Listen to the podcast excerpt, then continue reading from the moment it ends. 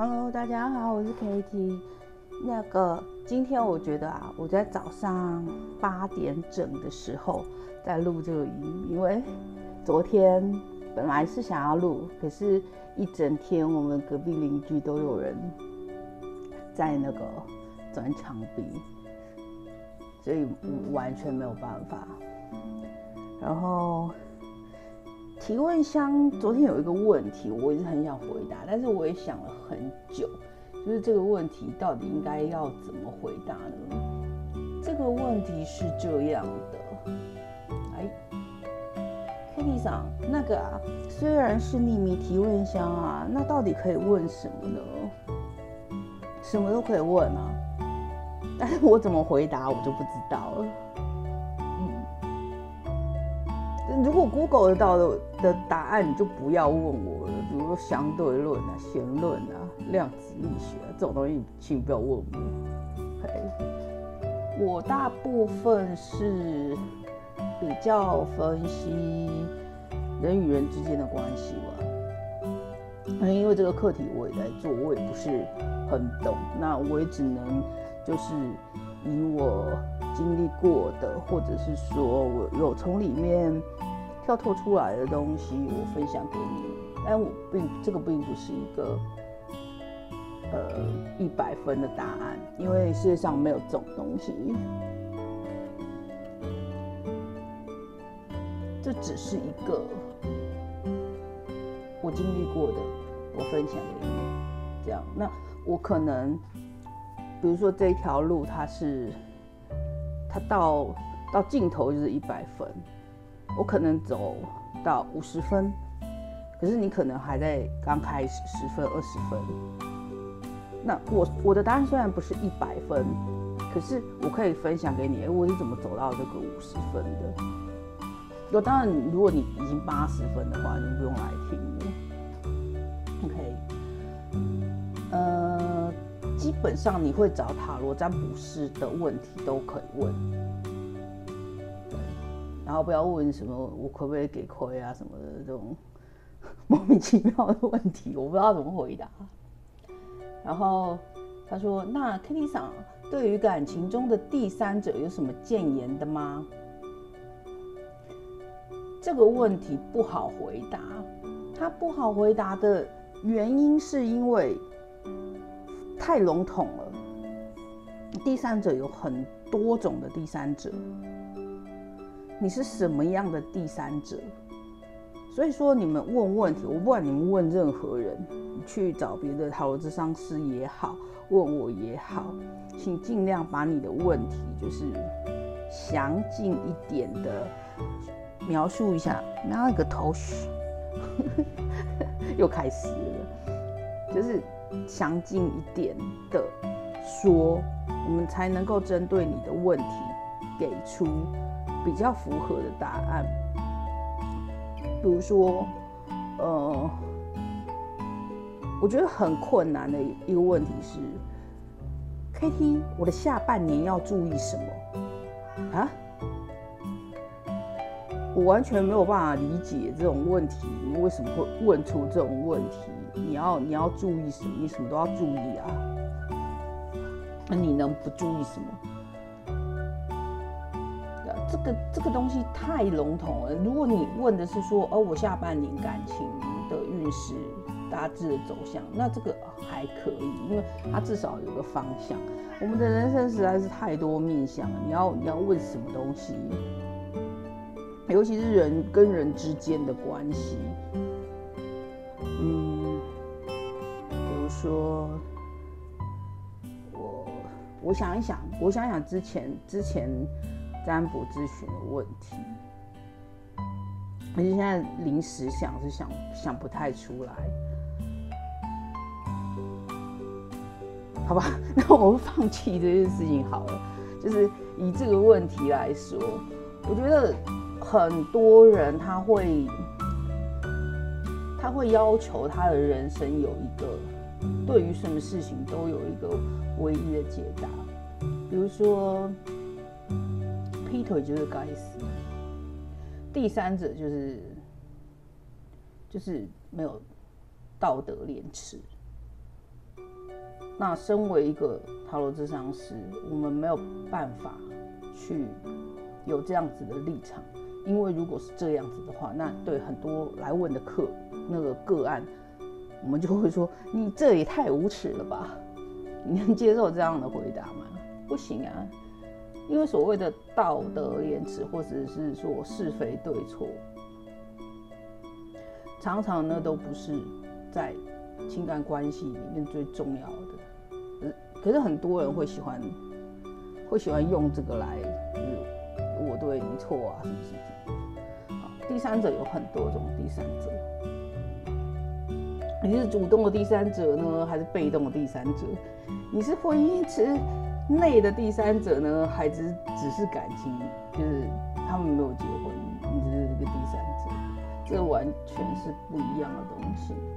那如果说只是感情就是大家没有结婚的那种第三者，我觉得没什么，你就你就去啊，有什么谏言？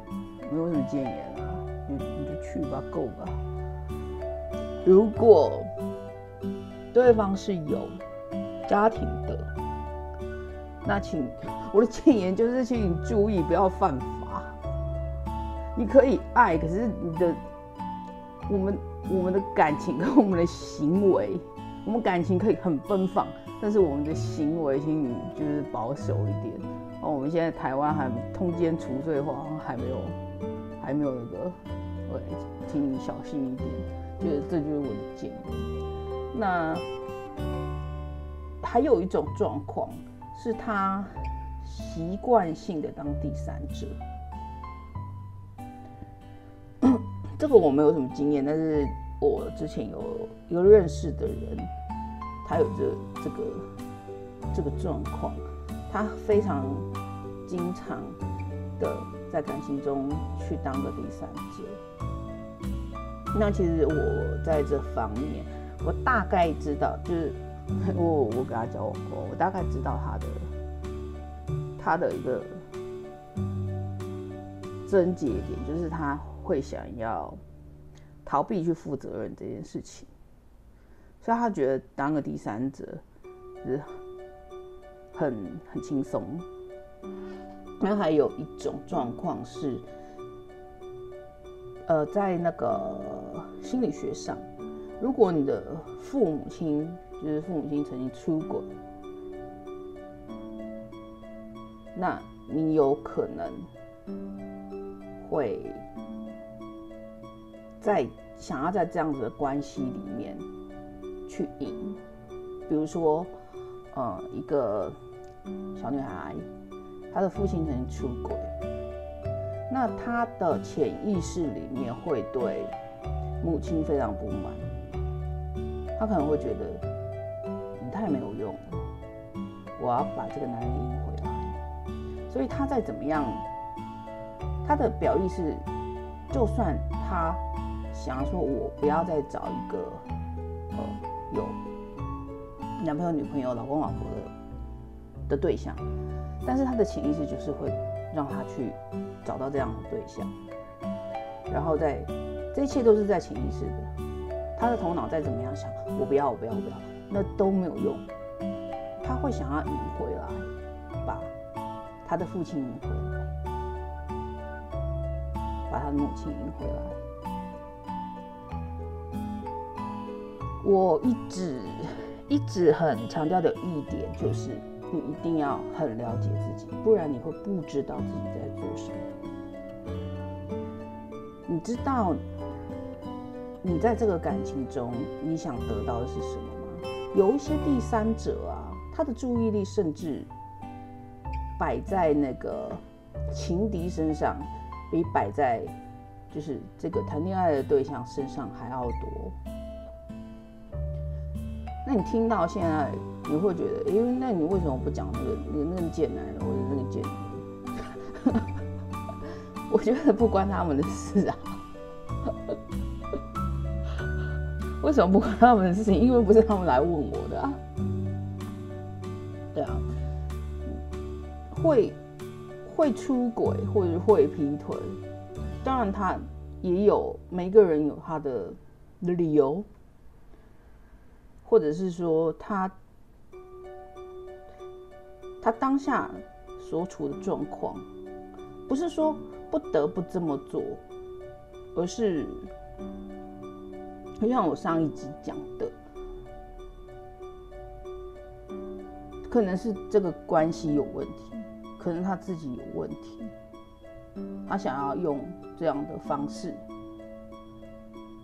去铺路或者显现出这个问题。那当然也有可能就是他们两个缘分已经进来啊，也有可能啊。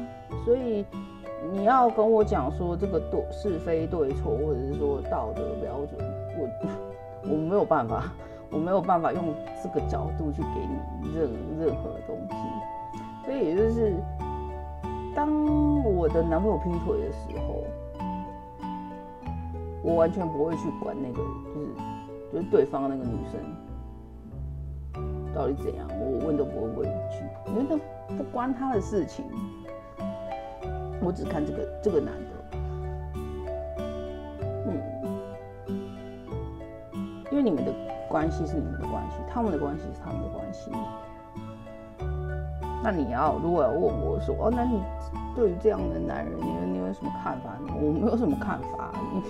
金星双鱼座的人本来就是他的那种很多东西都是表意识跟潜意识都是很混杂的，所以。它是没有边界的东西，鱼嘛，鱼在大海里面，它是没有边界的东西，所以你要我给你一个边界，那我是没有办法。呃，我最近倒是倒是蛮常遇到这个状况，就是我可能谈一个小恋爱，甜甜的小恋爱，然后哎，就杀出一个人。但是可能那个人可能比较需要我，然后我就会觉得哦好，那那个甜甜小恋爱就不要，因为这边有人需要我啊，那我就会去去去帮助他，或者是去处理他之类的。那你要说我这样没有道德吗？哦，OK 啊，你可以这样讲啊，但是我我不在意啊，因为在当下什么对我最重要？那是我很个人的，哦，你要说需求也好，就是我个那是我个人的事情。那我今天不管说来找我的是怎么样的人，就是我尽力啊，只要他真的需要我，那我就尽我可能的给他。他想要的东西，因为我的个性有一点像快乐王子啦，自己挖自己的眼睛出来给你，给你，给你，都给你，都给你，因为你很可怜啊，因为你需要啊，因为你想要啊，就这样。那所以我的恋爱对象，如果我觉得他很强啊，不需要我的话，那我可能就在这样的关系里面，我会觉得哦，我不知道我该做什么。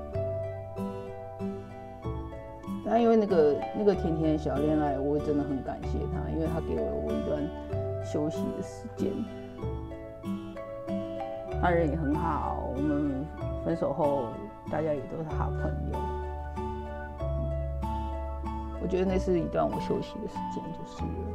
对，后面又又陆续出了很多事，那不是跟他出的事情吗？那 这个问题就是这样子。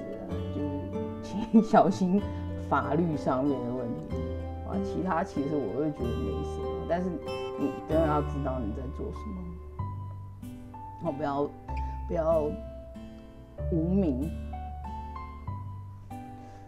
那今天我们来，我来念一个文章分享，当然也是素贞老师，我真的还蛮喜欢他的文章。好，开始了。有些时候，同学问我问题，会觉得我答非所问，尤其是不了解的人，可能会觉得越问越气。讲一个例子，比如有的人他一直在，他会一直在说他多有道理，他多么的对，一直讲他很对，别人都不对，一直在讲自己很有理。可是你看他越有理，他就越委屈。你既然这么有理，你都对，为什么这么委屈？他来问我问题的时候，他要的答案就是我的认同。他是从这个动机为出发点来问，他是从他的我，就是 ego，还有他的障碍的出发点来问。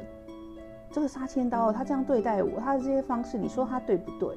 他是要别人评论对错。为什么他会觉得我答非所问？因为我不跳进去这些对跟错的陷阱里面。如果我回答对或错的话，我的回答对他没有任何意义，他不会进步，因为他的世界就是对跟错而已。可是我的回答是要他跳脱这个对跟错，所以他听不懂。也许日后他突然间知道，人生不是只有对跟错，好跟不好，还有很多看待的面向。所以我试图要对方能够看到，而且能够跳脱这个对跟错的框框。我觉得这是一个让可以让我们头脑有一个新的看见，只是他听不进去，所以自然会觉得我答非所问。我也不能跟他回答，你这样就是对或错，因为他这样跳脱不出来，他还是在打转。通常会觉得自己很有道理的人，就是在这里打转。为什么要这样对待我？我做的很好，你应该怎么样怎么样对待我？然后我对你好，你就是也要对我好。所以我们就是在这里打转，转不出来。这就是我们会在业力轮回的原因，也就是起心动念。被认同有很多方式。也许你会用要求的方式，反过来你可能会用牺牲委屈的方式，或者是付出的方式。当你付出却没有被看到的时候，你会觉得很委屈，这个委屈就压进去。你觉得付出没有被看到，你没有办法去跨越这点的时候，或是你在这个模式底下，你会用付出的方式去得到认同，那是一个怎么样的心，一个怎么样的态度？里面带有索讨。不用付出来索讨、接纳、爱跟认同，结果发现肉包子打狗有去无回，就很委屈又生气。其实这个都不是重点，就是你能不能去看到你的这些过程，你看到了，你那个有理就会变成不一样，因为你。越有理就越委屈，为什么你觉得有理？就是你觉得你付出，付出的人就应该怎么样怎么样怎么样，结果没有如愿，你就会委屈，那这个委屈又就压进去，你又讲不出来。我们有一个觉得我自己不好的那个信念是很深的，这些信念并不一定是我们的，其实大部分都不是我们的。我们人类的细胞跟基因里面好像有一个。就是这样的一个信念，因为有这个信念，就会做很多的事情。其实，如果你可以直接去面对你这个不好，你那个不好，把它穿越过去，就会到觉，就是觉察的觉。那个过程是要你去体会的。而且你看，你这样穿过去的时候，你等于在穿透人类的这个细胞这个意识。我觉得我自己不好的那个信念是很根深蒂固的。为什么我要变得很厉害？因为我觉得我自己不够厉害，才要变得很厉害。所以，我们都在这个觉得自己不够好的前提底下，去做很多无谓的、浪费能量的努力。所以，如果我们可以直接去碰这一点的话，我们就省了很多的冤枉路。其实，这种让自己变好是永远达不到的，就只有在这个业里面打转。因为你觉得自己不够好的时候，你会。这个不够好为出发点，而延伸出去的所作所为，有的时候就是制造业。你会竞争，会嫉妒，会愤怒。你竞争、你嫉妒的时候，你可能就伤害别人；你愤怒的时候，你可能就伤害别人。这个过程就是在制造业力。所以业力怎么来的？觉得自己不够好，真的还是蛮根源的地方。苏正老师，我念完了。那今天念的也是很奇怪，就是。他其实有一点去合到，呃，今天的这个问题，就像我之前认识的那个那个人一样，他为什么都喜欢当第三者？当然，当然，第一个是他不想要负责任，他在关系里面，其实他并没有，从来没有真正进入关系里面过，所以当他。是个第三者的时候，他可以去竞争。那如果竞争到了，就是他赢了嘛？他赢了就是他够好，所以他才会赢。当然这是头脑的逻辑了。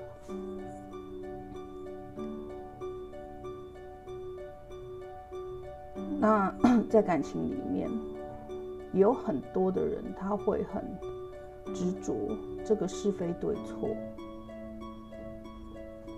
我明明没有任何的错，为什么你这样对待我？但是在感情里面，你讲是非对错根本就没有任何的意义。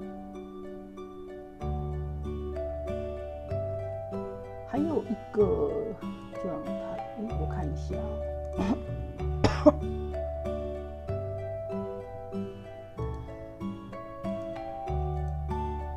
一个状态，哎，我有点忘记，我就说，我就说我这样很专心讲话的时候，我会突然空掉，因为很讨厌。下次还是一边打电话一边讲好了。